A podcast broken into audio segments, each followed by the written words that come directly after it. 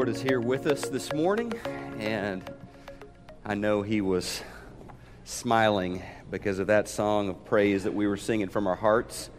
It's good to be together as God's people, encouraging each other and lifting up His name. Tonight, uh, so last week I did something a little different on Sunday nights because I'm kind of in between series, series, series. Someone will have to help me with that later but uh, we did something a little different from our all in readings. I'm going to do something again tonight on the story of Uzzah because it's another one of those stories. I've had several people say, So, what's going on with that? Uh, if you don't have a clue what that's about, you can look that up, Uzzah, and we'll talk a little bit about that tonight because I do think that is a story, while troubling, um, it probably has something pretty important to tell us in, in our time and place. So, Uzzah tonight at 6 o'clock.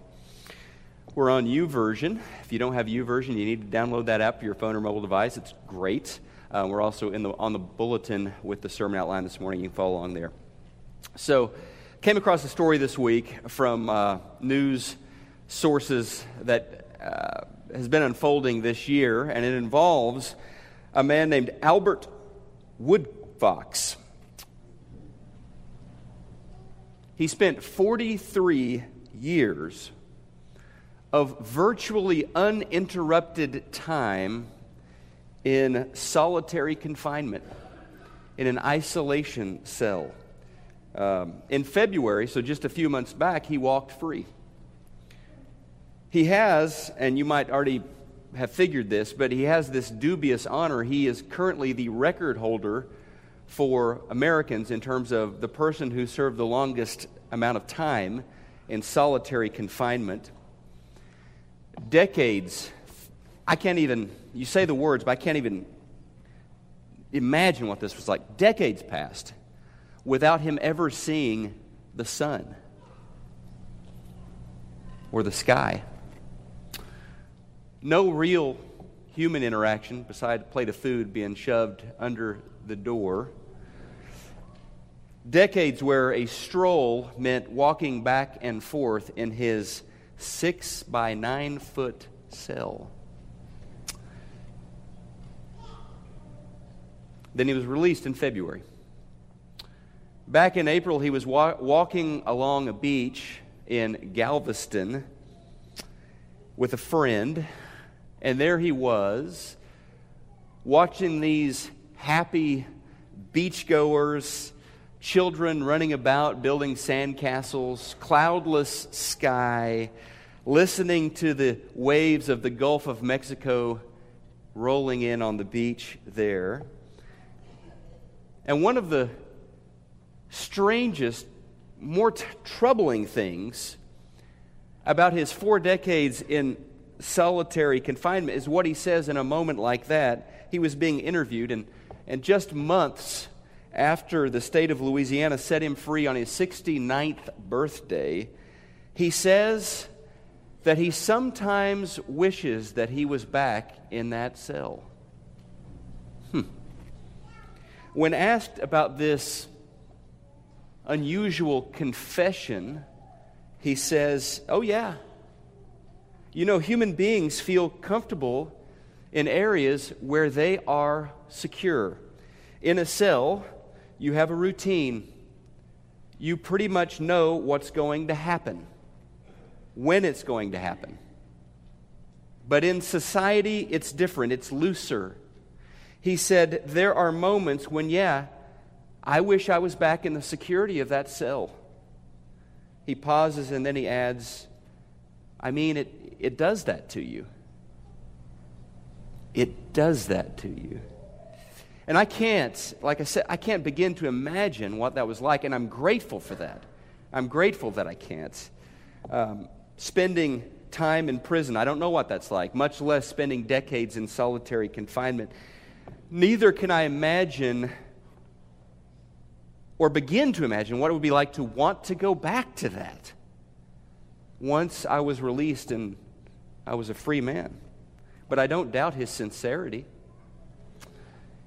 There is something about us as people that longs for the comfort of the routine, the, the security of what we know, the familiarity of the rhythm of the life we've established. There's something about us that clings to the old ways, to the old habits, even those we might freely confess we don't like, things we would like to get rid of. And that is, I think, part of our fallen nature, that we cling to that sinful nature. We cling to what has always been, even if it's not good. And then Jesus came along and he set us free. As Alan reminded us this morning, through his wounds, we've been cleansed. And after naming this bondage in John chapter 8, after naming this bondage and this addiction we have towards self destruction, Jesus says those familiar words in John 8 36. So if the Son sets you free, you are free indeed. If the Son sets you free, you are free indeed. In Christ, there is freedom from sin. My sin problem has been dealt with. In Christ, there is freedom from perhaps our greatest fear, the fear of death. We know because of his powerful resurrection and the promise he made to us that death will not have the last word. In Christ, there is freedom from this, this mediocre life, this life that is familiar but destructive. There's freedom from all of that because we have been set free through the cross. And we've been launched out as salt and light, as, as, his children on this mission into this fallen world. So now we come to Luke 8. This is the parable we're going to be talking about, working through this morning. In Luke chapter 8, once again, we find Jesus talking to a capacity crowd. Uh, a lot, very uh, crowds of people from all sorts of villages and towns have come out to, to hear what Jesus has to say, to see what Jesus might do. And what Jesus did at that moment with this vast crowd in front of him was Jesus told a story, a story about us, a story about our hearts. And it went like this. So it was that time of year when seed needed to be planted. A farmer then took out a large sack of this seed and began the work of planting it he flung handfuls of seed into the air, knowing that probably most of it would never actually grow. Most of it would never actually germinate, sprout, and become part of this harvest months down the road.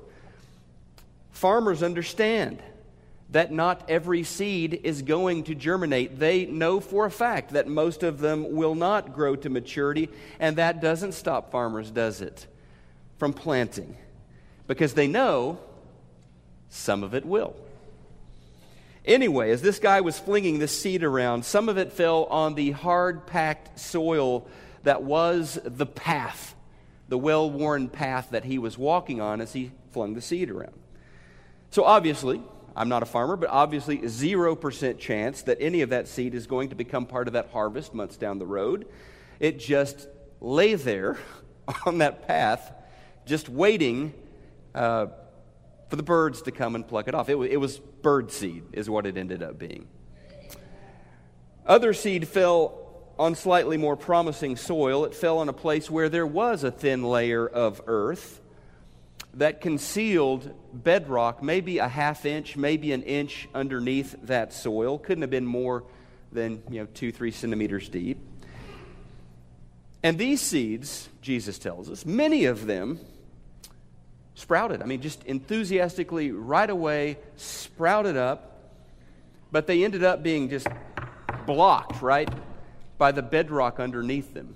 There was nowhere to go for those roots when they started growing. And so they would very soon wither and die in the noonday heat. Then some seed, of course, fell on soil that I think you could say was, was really pretty good soil, except for one fact. It, was not, it had not been prepared, it had not been weeded. And so when this seed also sprung up quickly, um, germinated, sprouted, began to grow up promising looking plants. It, it was then choked by the larger, sturdier weeds and thorns that were already there. And then, ah, yes, there was some seed that would fall on unequivocally good soil. And this seed would grow all the way up to maturity. It would end up producing a harvest. One seed would end up producing 40, 60, 100 times as much as was planted. And the harvest was going to be great on that good soil. Now, you can almost see, I just imagine the disciples and the crowd there kind of looking at Jesus because he's not explaining it. He's just talking about agriculture at this point, And you can see the quizzical looks toward Jesus like, we didn't sign up for a farming class here, okay? We're not the Galilee chapter of the of FFA, you know? I mean, we came here we came here for something else. We came here to see what this is all about this ministry of Jesus. We've, we've heard about it, we've heard about the miracles. Um, we've heard about free meals being served, you know, just a couple loaves of bread and a few fish being turned into enough food to serve a multitude. What's going on with all this, this farming talk? with this class on soil analysis. And so Jesus tells his disciples, he leans over to that smaller group of his insiders, his disciples, and he says, What I'm talking about is actually the kingdom of God. And not everyone, Jesus says, not everyone is going to understand what I'm talking about. I'll let you in on a secret, he tells his disciples. What this story is really about is the human heart or hearts the different kinds of hearts that are out there. And in that, we get a pretty good look at our humanity and what is really going on when people hear the word of the Lord and have all sorts of different responses to it. Now, what I believe is true is that every heart longs to be free. Don't care who you are, where you were born, uh, what your upbringing. I believe that every heart longs to be free Others yearn to be free, but end up going back to that familiar captivity of past routine and decisions. Um, and then others step into that bold adventure of the kingdom of God, walking with the Lord. So, in the parable, we have four kinds of hearts, and I think he pretty much covers about every kind of heart that is out there in these four. The first kind of heart we discover is the unresponsive heart. All right? The, the, the seed that falls on the path, the hard packed Teflon soil there, verse 12. They are the ones who he tells us in his explanation of the story. They are the ones who hear, and then the devil comes and takes away the word from their hearts so that they may not believe and be saved. So, in these thousands that are gathered to hear Jesus, for a lot of folks, the message just sort of just sort of bounced off their hearts. I mean, it had no chance. There was no receptivity there. There was no welcoming of the word. So, so you might be asking what I ask when I think about that. What were they even doing there? Why had they left their homes and their villages to go out to where Jesus was? I think it's really, really simple. This was the greatest show in Galilee. This was the most interesting thing going on in those parts. Nothing else came close. I mean, if you were around Jesus long enough, you would see demons come screeching out of lives that had been held in bondage by demonic possession. If you hung around Jesus enough, you would, you would likely get to see someone who, had, who was paralyzed rise up and walk.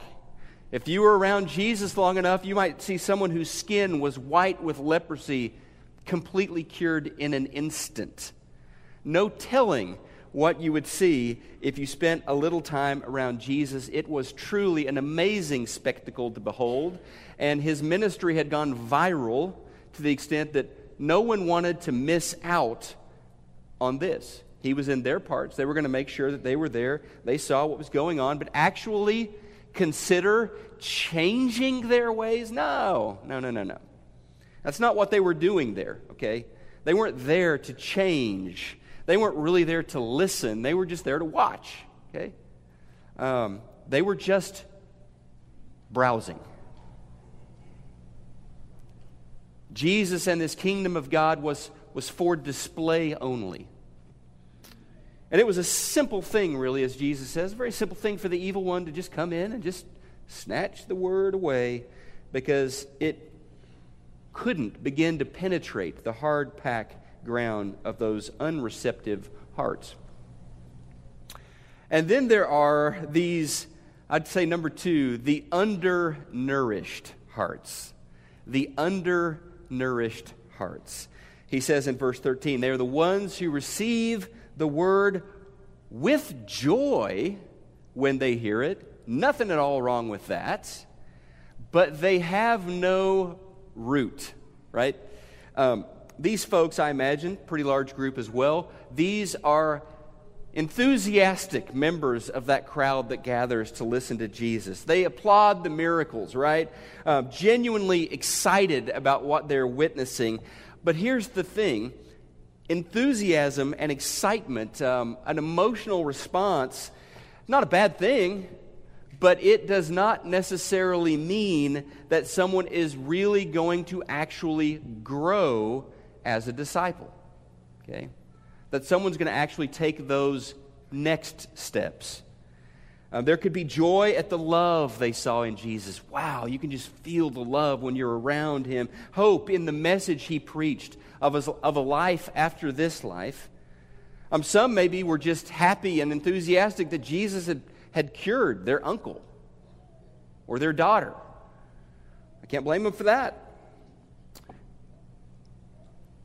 But they would not do what was required, nor had they done what was required to, to feed their hearts, to nourish their hearts, um, to go deep with Jesus no depth underneath the enthusiasm and the applause. By all outward appearances, you would say that the word had taken hold, but it wasn't going to grow, Jesus tells us. And it wasn't going to grow because there was no commitment beyond the moment, right, of amazement, jaw dropping wonder, and the joy over what they had seen. And then there are those, the third kind of heart we see in the story are the unguarded hearts. Unreceptive, right? Undernourished. How about unguarded? Verse 14, they are choked by life's worries, riches, and pleasures, and they do not mature. Jesus is left to compete with everything else going on in their lives. Jesus is added in, right? But Jesus is not in any way, shape, or or, or form given the throne of their heart. And so they look at themselves right back in the prison cell they had just been set free from. The old stresses and addictions, the familiar habits, they all come back with a vengeance. And the relationship with the King of Kings, with the Lord of Lords, is slowly choked out, slowly strangled by these other unchecked influences. An unguarded heart. Their hearts were unguarded because Jesus was, was, I think, probably for them an additive, something they wanted to put into their lives to make them a little bit better, a little bit easier, a little bit happier. Jesus was less a savior than a seasoning, right, to make things a little bit better. Jesus was left to compete. The kingdom of heaven was left to compete with all the other stuff that was still there. And so they gave their hearts to Jesus, but they did not set their hearts apart for Jesus. They did not secure their hearts for Jesus. They were unguarded hearts. Finally, of course, that fourth kind of heart is the unlocked heart. The unlocked heart where this potential is unleashed by the kingdom. He says in verse 15, honest, good hearted people who hear God's word, who cling to it and patiently produce what? A huge harvest. A huge harvest. I like that. They hear the word, but more than that, they cling to the word. The result? A massive harvest. Good deeds, goodness, grace begin to flow out of their hearts into, the, into their homes, into their families, into their workplaces, into their walk out in the marketplace. It reminds me of, of another time when Jesus saw the crowds dwindling, right? One day, thousands, the next day, dozens were following Jesus. And what happened there was that Jesus began to be very explicit about his call for sacrifice. Pick up your cross and follow me. He became very explicit about his call to, to commitment, and that was not what the crowds had come willing to give him. And so the crowds begin to leave in droves. And at this moment in John chapter 6, Jesus turns to his friend Peter and he says, Peter, are you going to walk away too? Are you going to leave me like those hundreds that are walking the other direction? And in verses 68 and 69, Simon Peter answered him, Lord, to whom shall we go? You have the words of eternal life. We believe and we know that you are the Holy One of God. Like, if I leave you, what am I going to do? Just go back to fishing again? No, you're the one. You've, you've unlocked my life. I can't go back to that. I can't walk back into that confinement, into that prison of my past. And so he clung to Jesus. And this is the thing we know about Peter. Peter was not a perfect man, right? Peter was a guy just full of really apparent weaknesses. A man who was stumbling and, and failing even after he decided to follow Jesus. But Peter had a different kind of heart, didn't he? He had a heart that clung to Jesus, said, I'm not going anywhere, Lord. Um, and that listened to the words and, and wanted to, to go deeper into that. So, this parable then, what does it mean to me? What does it mean to us? What is Jesus trying to tell us? I think we've got to admit, Jesus is once again giving us a very open, a very honest, frank assessment of ourselves, kind of holding up a mirror for us as he often does. He's keeping it real, I think you could say, and that's a pretty good place to start. So when we think about what is this message saying to me, saying to us, the first thing I would say is it's telling us to be to be honest to just be honest. That's not an easy thing to do. It's easy to say, not an easy thing to do. Like I said, Jesus is being very real with them here. He lets us know, and I'm sure that as he's telling this story, it brought him no pleasure to point this out. But he lets us know, this is on your outline, that most people will reject the word.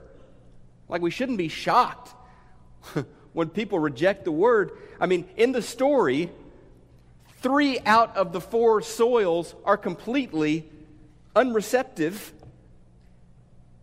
I mean, at least completely unreceptive in terms of long term commitment. Um, they're not going to produce for him. They're not going to ultimately remain with him. Jesus is being very honest. That's 75% fail rate there for his word. So I think we need to be honest, and I need to be honest. And that means when I come to this parable, I need to say, so where is my heart at right now? Where, does, where do I find my heart on kind of this continuum of unresponsive to wildly responsive? Um, I think if we all walk away thinking, wow, I'm so glad I'm the good soil. I'm so glad I'm not those other three kinds of soil. I think if we do that, then it's very possible that we haven't dealt with the message. Um, we haven't dealt with what Jesus is saying in a real sort of way. Um, we don't want to be, right? we don't want to be the ones Jesus was talking about in the middle of that parable when he said in verse 10, Their eyes are open, but they don't see a thing. Their ears are open, but they don't hear a thing. We don't want to be those people, right? And if you get real, if you honestly open up to this question, where am I right now? Where is my heart? Look, you may think, honestly, I have a pretty unresponsive heart right now. I'm in a season of cynicism. I'm, I'm wrestling with whether the Bible really is the Word of God, you know? You may say, I'm really struggling with, with the idea that Jesus is the one, the Son of God through whom salvation comes. Being honest about where you find yourself at this moment, that's a really good place to start. And most people, as Jesus tells us, most of them couldn't do that. They had eyes, but they couldn't see. They had ears, but they couldn't hear. They could not see themselves or were unwilling to see themselves in that story, right? Or maybe you just need to acknowledge, you know, honestly, I have allowed my heart, I've allowed my walk with the Lord to become malnourished. I am undernourished spiritually right now. I haven't been feeding on the Word of God. I haven't been spending time alone in the closet or wherever it is you spend time alone with. I haven't gone there. I've, I, I haven't been feeding on the things of God, but I've just kind of ignored what the Lord planted in my heart so long ago. And so I find myself withering spiritually. Well, don't deceive yourself. I think Jesus would tell us don't deceive yourself into thinking showing up at church or believing that calling yourself a Christian is enough. Just trying to keep it real. If that's where you are, admit it. Admit it. And again, that's a good place to launch from. Now, here's where Jesus really wants to take us, where he wants us to go with him. And this is where we really begin cultivating our hearts for the Lord. That second thing. So we're honest. The second thing, though, is to be active. Is to be active. Um, we have, let me catch that out a little bit here. We have, we have the Bible so that we can be transformed and not simply informed. Okay? The Word of God exists. What we're doing here this morning is for your transformation, not simply for your information. Bible knowledge is not equivalent to spiritual maturity, and I will self confess here, I thought it was for a long time. I kind that was my scale. The more you knew about the Bible, the more close to God you were, the more spiritually mature you were. So I have to ask myself this. This is the kind of the second tough question here. Have I settled for a lesser version of discipleship which emphasizes or focuses on learning rather than lordship. And that one should hit close to home, I think. I think it should hit close to home because it is probably, if not the, it is one of the great pitfalls of modern evangelical Christianity. The temptation to make what we're doing, this faith of ours about information rather than transformation. Um, if you believe the right things, if you hold to the right doctrine, presto, you're a Christian. Where did Jesus ever say that? When did he say that? I don't think he did. In his ministry, one of the groups Jesus is constantly bumping up against is this group we know as the Pharisees. Good people, really. People who knew the Bible better than any other group around. Okay? And they loved the Word of God. To their credit, they took it seriously. But you find as you watch them, they knew it intellectually, but not so much emotionally, right? Um, when the word takes root in my life, there will be a harvest. It will yield fruit. I won't be the same. I won't remain locked up in that prison of past failure. It's there in the fruit, in the action of the kingdom, in the leavening of the kingdom. It's there that we see the difference between learning and lordship, the higher calling, between a more academic faith about information and ideas and a living faith that springs from a relationship with Jesus. Verse 8 Still other seed fell on fertile soil. This seed grew and produced a crop that was a hundred times as much as had been planted. And this brings us to that final point there is about being wholehearted. I guess if I would sum up this parable, that would be the word wholehearted. Being wholehearted. So much of the parable centers on the problem of half heartedness, of, of partial responses, partial obedience to Jesus, of wanting a little bit of the Lord, uh, of, of adding Him into an already pretty good life. So the challenge here is to fully embrace the Word of God literature, that book that you have on your phone or, or, or, that paper that you have in your hand, the, the Word of God, that literature, the Bible.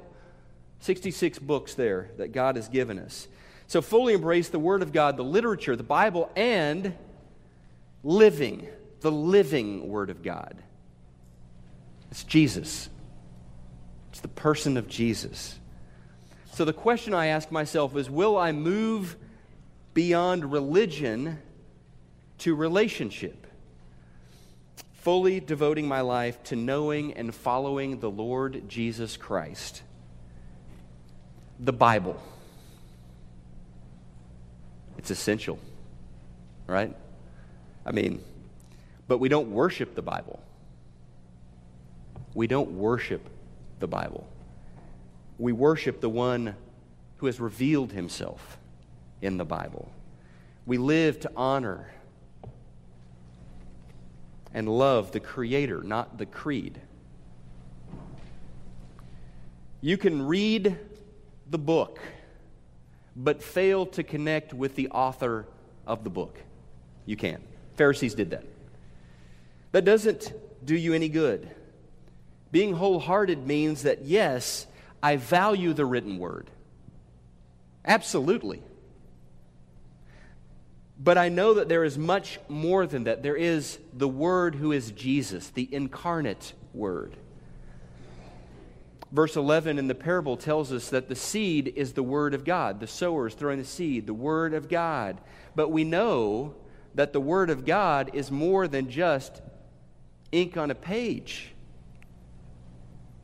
John told us in the first chapter of his gospel, verse 14, the Word became what? The Word became one of us. The Word became flesh and made his dwelling among us. It's the Word.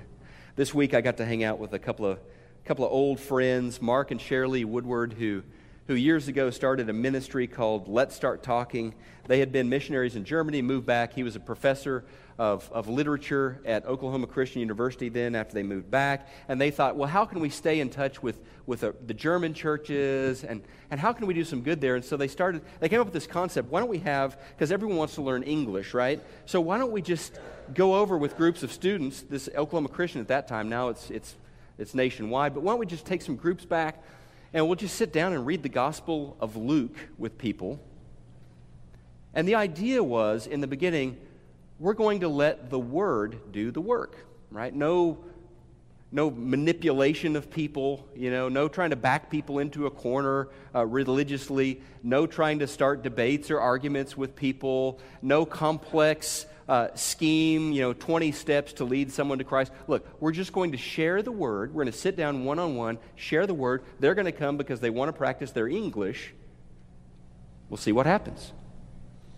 And what happened has been, been amazing, you know. Um, we know it here through our Friend Speak ministry.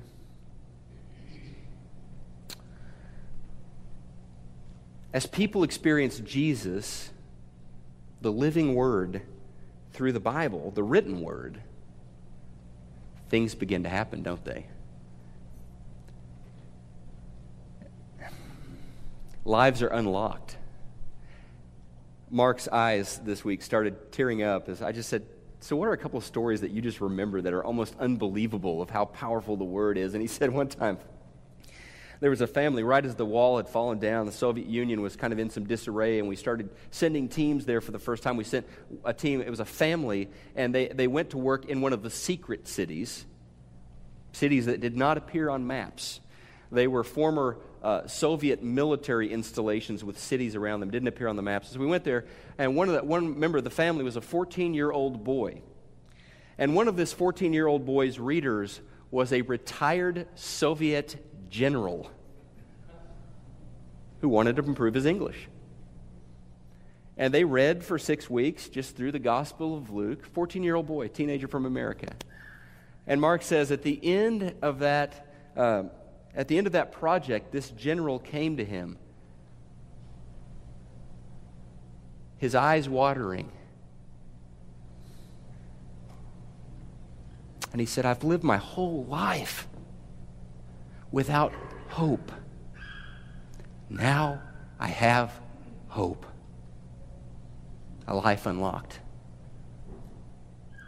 They found out that in another case, he said, Look, Shirley started sharing this story about they had worked with some people, and, and, they, and then later they hear what came of it. So uh, they work with Muslims, they work with all kinds of people. And so now she said there's one of the elders at a church in Germany is an Iranian guy who was a Muslim, who he started studying the Word of God with and just, just letting the Word do the work. And now he, she said, We found out he's an elder of the church. Well, the Word is incredibly powerful. The Bible works on us, works in us, it changes our heart, it yields a harvest. The Word, Jesus, this relationship we have with Jesus, the living Word, works in us and through us to bring hope to a despairing world. And isn't the world despairing these days? So this morning, the invitation is this to open your heart to the Lord Jesus Christ, to open your whole heart to Jesus. Put him on in baptism and begin following him, begin nourishing your heart with the word and growing up into that full potential, having that unlocked in your life as a disciple of Jesus. Or maybe you you're here this morning and, and, and you've given your heart to Jesus in the past, but more recently, you find yourself at a place that's less responsive, or your heart is undernourished or unguarded from the things of the world. You've let other things come in and compete with the Lordship of Jesus. So this morning, why not come again to Jesus as we respond and just invite Him once again, Lord, unlock my heart. I want to be wholly yours. However, you need to respond. Let's stand together and worship. In